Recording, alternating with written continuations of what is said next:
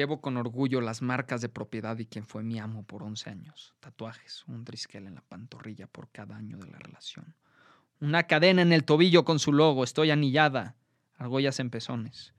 Y fui marcada con un hierro al vino rojo. Su símbolo en mi nalga derecha. Eso fue un poema de Dostoyevsky. Bienvenidos a Narrative and AI Show. Esta es la continuación de Sapiens, Narrativa y Verdad. Y este es Sapiens, Narrativa y Posverdad. En el capítulo pasado, por si no lo escucharon, hablamos sobre el libro Sapiens de Yuval Noah Harari y luego hablamos de la de verdad metafórica. De hecho, no hablamos mucho de la verdad metafórica, pero ya hablamos, hemos hablado bastante de la religión, hemos hablado bastante, bueno, hablamos de empresas, países, patriotismo, nacionalismo, etc. Y ahora vamos a hablar de la posverdad. Y para eso tenemos a un invitado muy especial, que es Enrique. ok. Yeah. Ok. Ok, Adrián, háblanos de la posverdad. Eh, antes, o sea, lo que yo entiendo que ha tratado de hacer la posverdad es como tratar de alejarnos necesariamente de un pensamiento tradicional y hacernos cuestionar las estructuras por las cuales ha nacido todo este conocimiento. Entonces, podemos creer que nuestro conocimiento es objetivo, pero en realidad es porque está basado en otra narrativa, en otro método, y es cuestionar los métodos detrás de la obtención del conocimiento. Entonces, si te cuestionas más hacia atrás, puedes llegar a otros. Por ejemplo, en la psicología ahorita están buscando nuevos modelos, por ejemplo, modelos comunitarios, donde haya otros tipos de intervenciones, donde se tomen en cuenta todos los factores sociales de los grupos y no necesariamente decir como las ideas de Occidente son las que están bien y otras ideas están mal. Entonces, si comparas como la manera de vivir de nosotros con una persona que vive en la sierra indígena, vas a decir están mal, pero no necesariamente están mal. Entonces, un for- o sea, eh, esto es en relación a la psicología, que no es el posmodernismo, pero siento que influyó muchísimo en esta nueva manera de hacer análisis, es tratar de entender cómo es que las estructuras que creamos a través de muchísimos años dieron lugar a e- este conocimiento, pero en realidad, o sea, A través de diferentes perspectivas. Sí, sí, sí. Y, y- y- y creo que esto se va mucho más atrás. Y de hecho hay un video súper interesante. Eh, hay, hay un libro que se llama Explaining Postmodernism de Stephen Hicks, creo. Y la verdad yo lo escuché y dije, está increíble. Yo la verdad no, no he leído mucha filosofía postmodernista. Entonces no soy alguien en cuál deberían de basarse. Lo único que sí, sí he visto, o sea, leí ese libro y de ahí vi una reseña sobre el libro y se lo hizo cagada.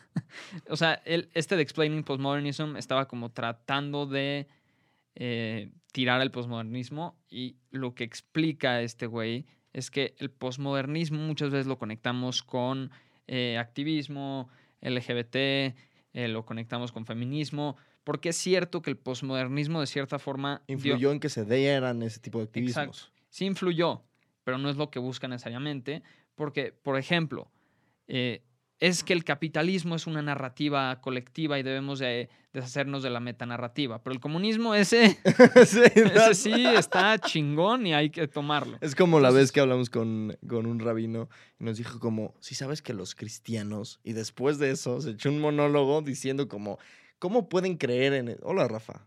Él es Rafa. No Hola, ver. Rafa. Es un fantasma. Ya no está Rafa. Ok. El rabino se echó un monólogo diciendo como, no, sí, ¿cómo pueden creer en estas pendejadas? Y yo sí, dude, te acabas de echar una plática entera donde el 2% de lo que dijiste lo puedo... O sea, tiene sentido objetivo. Y luego todo lo demás que dijiste fue como, y este libro dice todo esto. Por lo tanto, como yo creo en ese libro, entonces es, es verdad. Entonces, de alguna manera, bajo este contexto, la posverdad es una... Es como una paradoja, ¿no? Porque es, dice, no, no le creas una sola narrativa, porque lo que hace la posverdad es le quita mérito a todas las narrativas. Sí. Pero esa es otra narrativa. Entonces, si también le quita mérito a esa. Sí, entonces, sí, ya, ya, no, ya no tienes de qué hablar, ya qué importa, es como la sí, basura. y eso es, eso es un tema que hemos discutido tú y yo. No, y es, es muy interesante. Y digo, nos podemos ir a lo biológico, que sí quiero hablar de eso.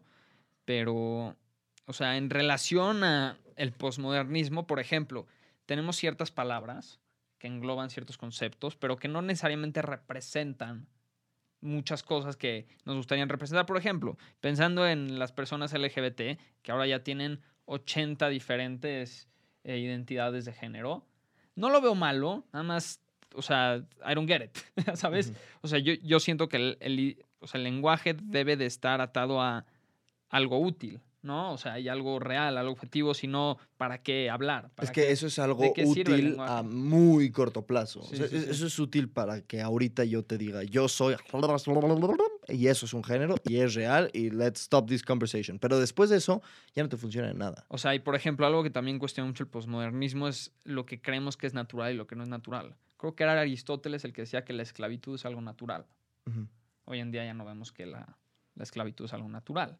Es algo natural en el sentido de que sucedió en un momento de la historia y que sigue sucediendo en ciertas partes, pero no es natural en el sentido de que sí debe de seguir existiendo. Al igual que, por ejemplo, hablan mucho de eh, la desigualdad, que no debe haber desigualdad.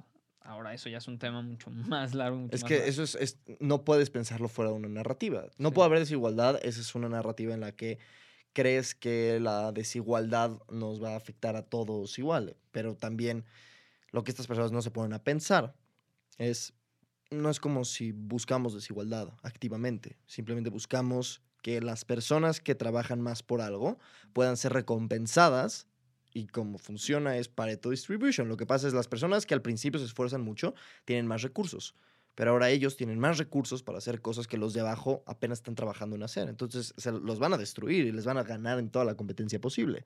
Es como cuando vas a un pueblito tengo una amiga que vive en Xochimilco y fui, y es, es un pueblito que todos se conocen entre todos, y es muy bonito, de hecho, ver algo así. Y me echó un comentario muy cínico, pero ella mm, vio, vio, la, vio lo que me refería con eso, le dije, si es que si aquí yo pongo un, eh, ¿cómo se llama? Casa de Toño, quiebro a todo el puto lugar. Porque Casa de Toño va a tener precios más baratos, va a ser de mayor calidad y tiene un estándar que no va a cambiar. O sea, como es una cadena, es una franquicia, entonces cada taco que comas se va a parecer demasiado al pasado. Entonces lo que yo le dije es, si alguien de los grandes que tiene más recursos pone algo acá, esto se destruye, porque las personas van a empezar a ir más a ese y eso se va a hacer un poco más high class, pero después cuando las personas ya quieren tacos high class porque ya se hizo esa demanda, empiezas a meter restaurantes más finos y esto y la chingada y al final va a pasar lo mismo, la lana va a terminar siguiendo a las personas que pusieron el dinero para que esté ahí, que eran los que ya tenían toda la lana desde un principio y ahora tienen todavía más de lo que se generó. Bueno, no importa, no estamos yendo de temas. sí, creo que te desviaste un poco, pero a ver, eh, algo que también me parece pues interesante y que no se comenta mucho es si el lenguaje es algo instintivo o el lenguaje es como, ah, lo voy a volver a decir, si el lenguaje crea tu realidad o el lenguaje es una descripción de la realidad. ¿Okay? Noam Chomsky lo que dice, Noam Chomsky es un lingüista, es también politólogo estadounidense, filósofo, eh, y lo que él dice, bueno, lo dijo en el podcast con Alex, es que no hay evidencia de que tu lenguaje crea tu realidad. No existe ninguna evidencia. Puede ser que sí sea verdad. Yo creo, y esto es lo que también él dice, que estoy totalmente de acuerdo con él, es nos podemos enfocar en ciertas cosas y podemos hablar de ciertas maneras. Por ejemplo, ¿qué dice en la Torah?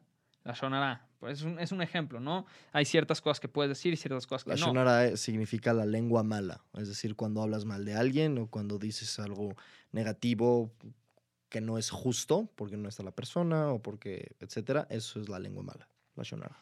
Entonces, o sea, lo que voy es, sí, o sea, el lenguaje crea tu realidad hasta el punto en el cual tus palabras representen algo real y representen algo tangible si tus palabras no representan algo real y tangible, todo se tira. Ahora, podrías decir, bueno, pero esto narrativa pues, es una mierda lo que estás diciendo porque no tiene nada que ver. Lo que hablamos todo el primer podcast es que tenemos palabras imaginarias, que son conceptos abstractos que no, no están ahí. Pero yo creo que todos estos conceptos, el valor que tienen es que sí representan algo cierto. Y hay muchas, o sea, nos podemos meter en verdad metafórica. Claro, cuando yo te hablo de somos la tribu del fuego y no podemos permitir eso, realmente el deseo por seguir subsistiendo está en nosotros. El deseo por triunfar entre nuestros enemigos de la tribu contraria está en nosotros. El, eh, el coraje que tenemos como seres humanos también está en nosotros. Todo eso lo estoy resumiendo en Somos la tribu del fuego. Y it's, it's there, o sea, it's still there. Mira, ayer fui a ver a Carlos Vallarta y de hecho habló un poquito acerca de... ¿Alguien escucha un teléfono? De allá, ok. Eh, Carlos Vallarta habló del lenguaje inclusivo y dijo, no es una pendejada, es una estupidez rayando a pendejada, en dos meses va a ser una pendejada cuando ya sea... Y es como, ¿quién chingado se le ocurrió el todes? O sea, está bien, órale, no te gusta que si hay un chingo de mujeres y un hombre así apenas pone un pie, entonces ya en vez de todas es todos, ok, lo tomo. Todos y todas. Señores y señoras, doctores y doctoras. No, No, mira, es que hay a- personas, es que el, el todes nace también porque hay personas que no se identifican ni como hombre ni como mujer, son no binario. Entonces, les gusta que les digan en inglés they, them. En español creo que es ella, creo que también usan. eh, y no sé cuál otro, pero ella es uno de ellos que... Si, que- si no te identificas como hombre o como mujer, como femenino como masculino, ¿cómo que te, o sea, cuál es la tercera hay, opción? mira, eh, hay, hay cuatro diferentes como espectros de la sexualidad humana. Una es orientación sexual, eres heterosexual, eres bisexual, eres pansexual, eres demisexual. Que cabe aclarar que el 95% de la población humana, hoy, solamente hoy, tiene esas cuatro alineadas idénticas. O sea, es decir, el que se considera hombre también tiene una orientación sexual hacia las mujeres, heterosexual, y también tiene una percepción y una manifestación. Entonces, y por el resto de la humanidad eso ha sido muchísimo más eh, concreto, nada más que ahorita como le estamos poniendo palabras es, ah, no, pero también está la posibilidad de esto, también está la posibilidad de esto. de Es esto". que mira, hay personas que yo creo que se sienten oprimidas por diferentes razones y lo quieren atribuir a algo más. Entonces, quieren sentirse de cierta forma incluidas. Mira, hay personas trans que sí, sí siento que no se identifican ni de un lado ni del otro y dicen como, bueno, ¿y ¿qué soy? ¿Sabes? Y sí causa conflicto pensar en quién soy en relación a mi sexualidad, porque la sexualidad implica muchísimas cosas. El problema... Pero la sexualidad también está implicada en muchísimas otras. No Oh, es... Ve, ve, ve, te voy a decir en qué se divide. Es gender identity, identidad de género, que es eh, hombre, mujer, o queer fluid, que es no, non-binary, ¿no? Luego está expresión de género, que es masculino, femenino o andrógino. Andrógino es you're neither or, no es ni uno. Eh, luego está orientación sexual, que ya lo dije, y el cuarto era otro. El cuarto era otro. Otro. O sea, a lo que voy es que aquí lo tengo, literal me tardo tres segundos en ponerlo. El punto es que, güey, nos hemos ido a tantas etiquetas, nos hemos puesto. Al- Algo que me cuesta mucho trabajo entender es esta parte de la exclusión. O sea, es muy diferente decir como, ok, Ah, y- están... y sexo, sexo biológico, sí. Y sexo biológico es, eres hembra, macho o intersex. Intersex es que tienes combinación de cromosomas. Una deformidad. Podrías Una decirlo. deformidad. Es una deformidad. ¿O no es una deformidad? O sea, si tú ves Es a un animal... Sí, es anormal. No, no, no. Esa persona no se va a poder reproducir. Punto. Eso es una, o sea, no dirías como, no, no es que tiene un síndrome de Down, que es una enfermedad, no, realmente es, es diferente. Es como, "Mm, sí, pero si me voy por la narrativa de que es diferente, entonces pierdo el piso de lo que creemos que es saludable y de lo que creemos que we want to strive for. Y El esto, esto problema- no es un, no es un el discurso de problema- eugénesis, esto es un discurso de let's get our grounds s- straight. Vamos a ver cuál va a No, ser a ver, nuestro pero el piso. problema con eso es que sí, por ese, o sea, no digo que tú lo veas de esa forma, pero por hablar de esa manera, sí puedes como de cierta forma demostrarle al otro que es justificable discriminar a una persona intersex, ¿entiendes? No porque tienes una deformidad debemos discriminar a esa persona. Es, es, es que eso es, Es ese que, es mi a problema. ver, pero vas a discriminar sí o sí. No hay no. No, ok. Me también- refiero de esto quiero discriminación hablar de como posverdad. Discriminación consciente así de Hay ciertas bullying, cosas, por hay ciertas cosas que, por ejemplo, estamos en la narrativa hoy en día en Occidente tenemos una narrativa de individualismo que creemos que todos los seres humanos tienen una chispita que los hace cada uno, a cada uno únicos, especiales y especialmente, lo más importante, que tienen valor. Y todos nos compramos esa narrativa. Yo, por ejemplo, soy miembro de una narrativa individualista que cree que todos tenemos una chispita especial. Entiendo que causa problemas decir como, no, pero tú porque eres esto no puedes hacer esto.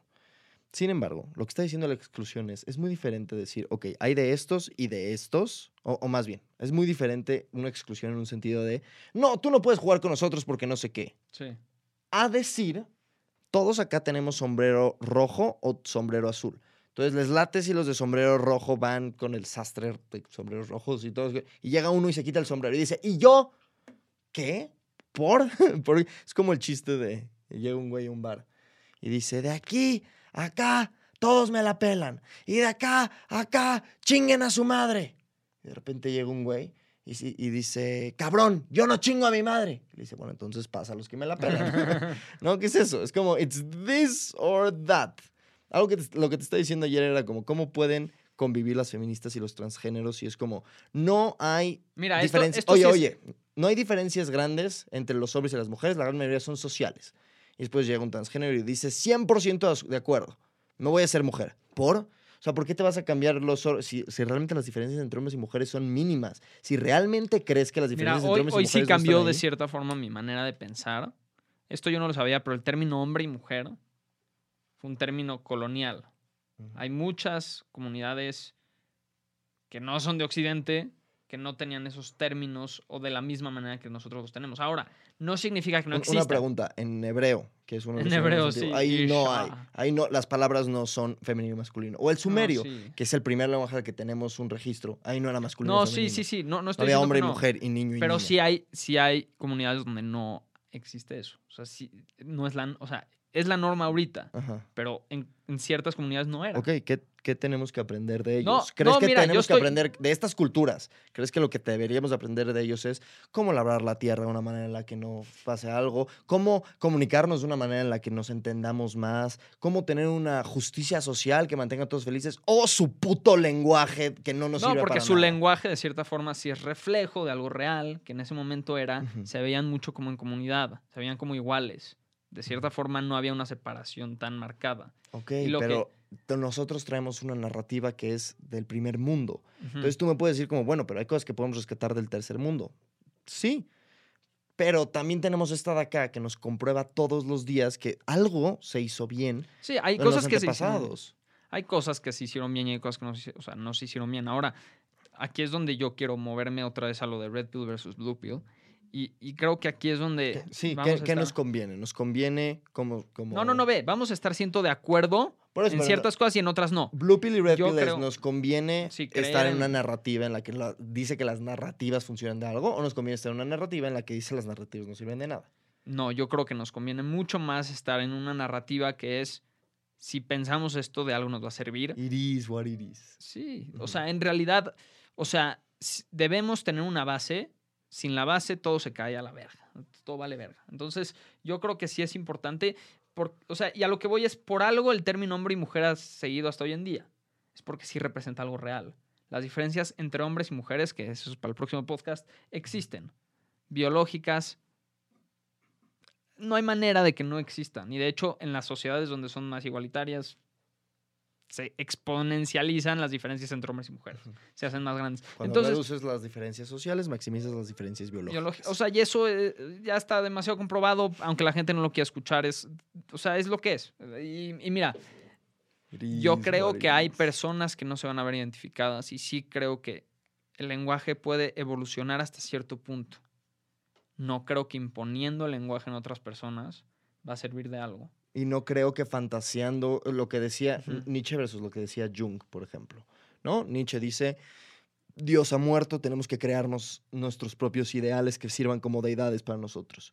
Y lo que dice Jung es, no seas tan listo, no, no, no, no, sea, no te creas don chinguetas, porque sigues siendo un ser humano y sigues teniendo límites. Y los seres humanos no parece que seamos capaces de inventarnos nuestras deidades como se... O sea, en el sentido de, no, pues a mí se me antoja esto. No, tenemos ya circuitos, tenemos ya arquetipos que están hechos para pensar en ciertas deidades, para creer en unas y no creer en otras. Creo que La posverdad lo que hace, o este tipo de lenguaje es, el humano puede ser lo que sea que nos imaginemos. Mm, no. where's your Y- no, y también te imaginas en base a lo que te sirve y te funciona a largo plazo. O sea, no, no te imaginas tú, me refiero como, como seres humanos, imaginamos la idea de Dios, por ejemplo, porque nos ha servido de algo y porque representa algo muy primordial para el ser humano. Entonces, hay diferentes representaciones de eso, pero si, si dices como no hay una meta narrativa, no existe eso, now what? Debe de existir una meta narrativa. Aunque creas que no existe, debe de existir. Yo, yo creo que lo que ha hecho bien el posmodernismo es sí cuestionar ciertas cosas del modernismo y de la obtención de resultados, en especial en las ciencias sociales, que por ciertas circunstancias no se ha podido replicar y se ha justificado de diferentes maneras. Creo que algo inteligente que ha hecho es, mira, no, no soy ningún experto, leí nada más una parte de Foucault de las palabras y las cosas y algo que me pareció, pareció sorprendente, que es, es la razón por la que eh, mi sensei siempre dice que, al igual que Nietzsche estableció que el humano mató a Dios, Foucault estableció que las ciencias sociales mataron al hombre, porque lo pusieron en unas estadísticas basado en eh, yo creo, yo pongo esto acá y entonces vamos a ver quién entra en esta categoría. Y luego vamos a hacer otra caja que es esta. Y lo que Foucault llega a decir es como, güey, las cajas te las inventaste tú. Y esos patrones que tú ves, los estás viendo tú, pero hay muchísimos otros que, que dejas fuera. Claro. Eso me parece brillante. Y Es- eso es siento que también es, de cierta forma, las quejas que tienen las personas transexuales, transgénero, no binarias, que no sienten que entran en estas categorías tan rígidas. Y creo que es válido. O sea, creo que está bien. No te voy a mentir, yo, al igual que me cuesta mucho trabajo entender el psique de una persona ansiosa o una persona depresiva, eh, cada día aprendo más. Pero de todas maneras, si- siempre hay esta. Yo siento, esto es personal, siempre siento esa parte como de un poco de desconfianza, como de realmente no puedes hacer nada. O sea, realmente no. No, neta, no me puedo parar a. Así, estoy sufriendo en miseria, comiendo helado todo el día. Párate y sal. No puedo. ¿Realmente no puedes? Entonces, y, ellos me dicen, no, realmente no puedo. Una parte de mí siente desconfianza. Igual con las personas que dicen, I'm gender fluid y gender no sé qué. Quitemos a las personas que están ahí porque eso es una opción. Vayámonos a los primeros que era, esto no es una opción y así me siento. Me cuesta mucho trabajo entenderlo porque yo no lo vivo.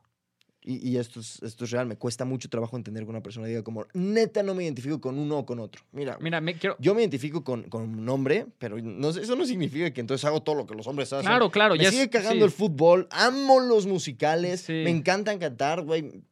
o sea, Por eso me no molesta. Y es- eso es algo que hablé con esta persona, un sexólogo que vino a mi clase Realmente los que ponen prejuicios en hombres y Ah, mujeres sí. son ellos, que es como, Sí. yo, a mí no me gusta el fútbol, por eso es que yo no tengo una identidad. ¿Qué? Sí, y yo soy femenino, yo soy masculino y le dije, de verdad, o sea, entiendo que es una lucha de cierta forma y por eso necesitas tener como una etiqueta, porque es como yo estoy luchando el opresor contra el oprimido, ¿no? No importa, el punto es que estas etiquetas yo creo que nunca van a llenar lo que es un ser humano. Ujú. Nunca te van a decir, tú eres esto, tú eres... No, no hay Son palabras que te puedan variables. describir. No Exacto. conozco a Yo lo un amigo, dije- no conozco a alguien dije que no este se haya puesto una escúchame. tanga cuando era niño. Ustedes, escriban en los comentarios. Yo Pero- le dije a este güey, yo le dije, lo que se me hace triste es que hoy en día siento que no tenemos claro cuál es nuestro rol en el mundo y creo que Y, y una tenemos manera la muy necesidad, fácil. también tenemos la, no lo tenemos claro, pero también tenemos la necesidad de enclarecerlo en un sentido muy científico. Entonces, es, por ejemplo, agarrando el chiste de la tanga, ¿no? Pero es algo real. Como que, ok, ¿en dónde pones a las personas que se sienten atraídas por mujeres, que son capaces de ver a los hombres como atractivos, pero que cuando eran niños les encantaba que sus mamás los maquille y los vista de mujer y se cagaban de risa y... ¿Qué? ¿Por qué tendrías que poner una categoría para eso? Es que el problema es que yo creo que hoy en día muchas personas no se sienten cómodas, identificadas y quieren encontrar las palabras correctas para... Pero tu sexualidad es una parte muy chica de quién eres. Tu sexualidad no es quién eres. ¿Por qué tienes la necesidad constante de decir con qué género te identificas o cuál es tu orientación sexual? No importa. A mí no me importa. Me vale madres. Me enoja, de verdad me emputa. Porque estas personas hablan como si eso fuera el mundo de todos. No, es el mundo de ustedes porque es en lo que se están enfocando en este momento. Y entiendo que hay problemas, pero no, e- eso no lo es todo. Y, y ya no me acuerdo lo otro que iba a decir, pero that's how I'm gonna end it. Eso fue increíble. Fue, en, en verdad fue increíble. Bueno, vamos a terminar este podcast. Vamos a hacer una última tercera parte muy pequeña que se va a llamar Humanos opinando de humanos. Va a ser un poco más cómica, pero va a ser un poco más cortita y menos intelectual. Nos vemos la siguiente vez. I'm I and he's A. Ay, Yeah. am I.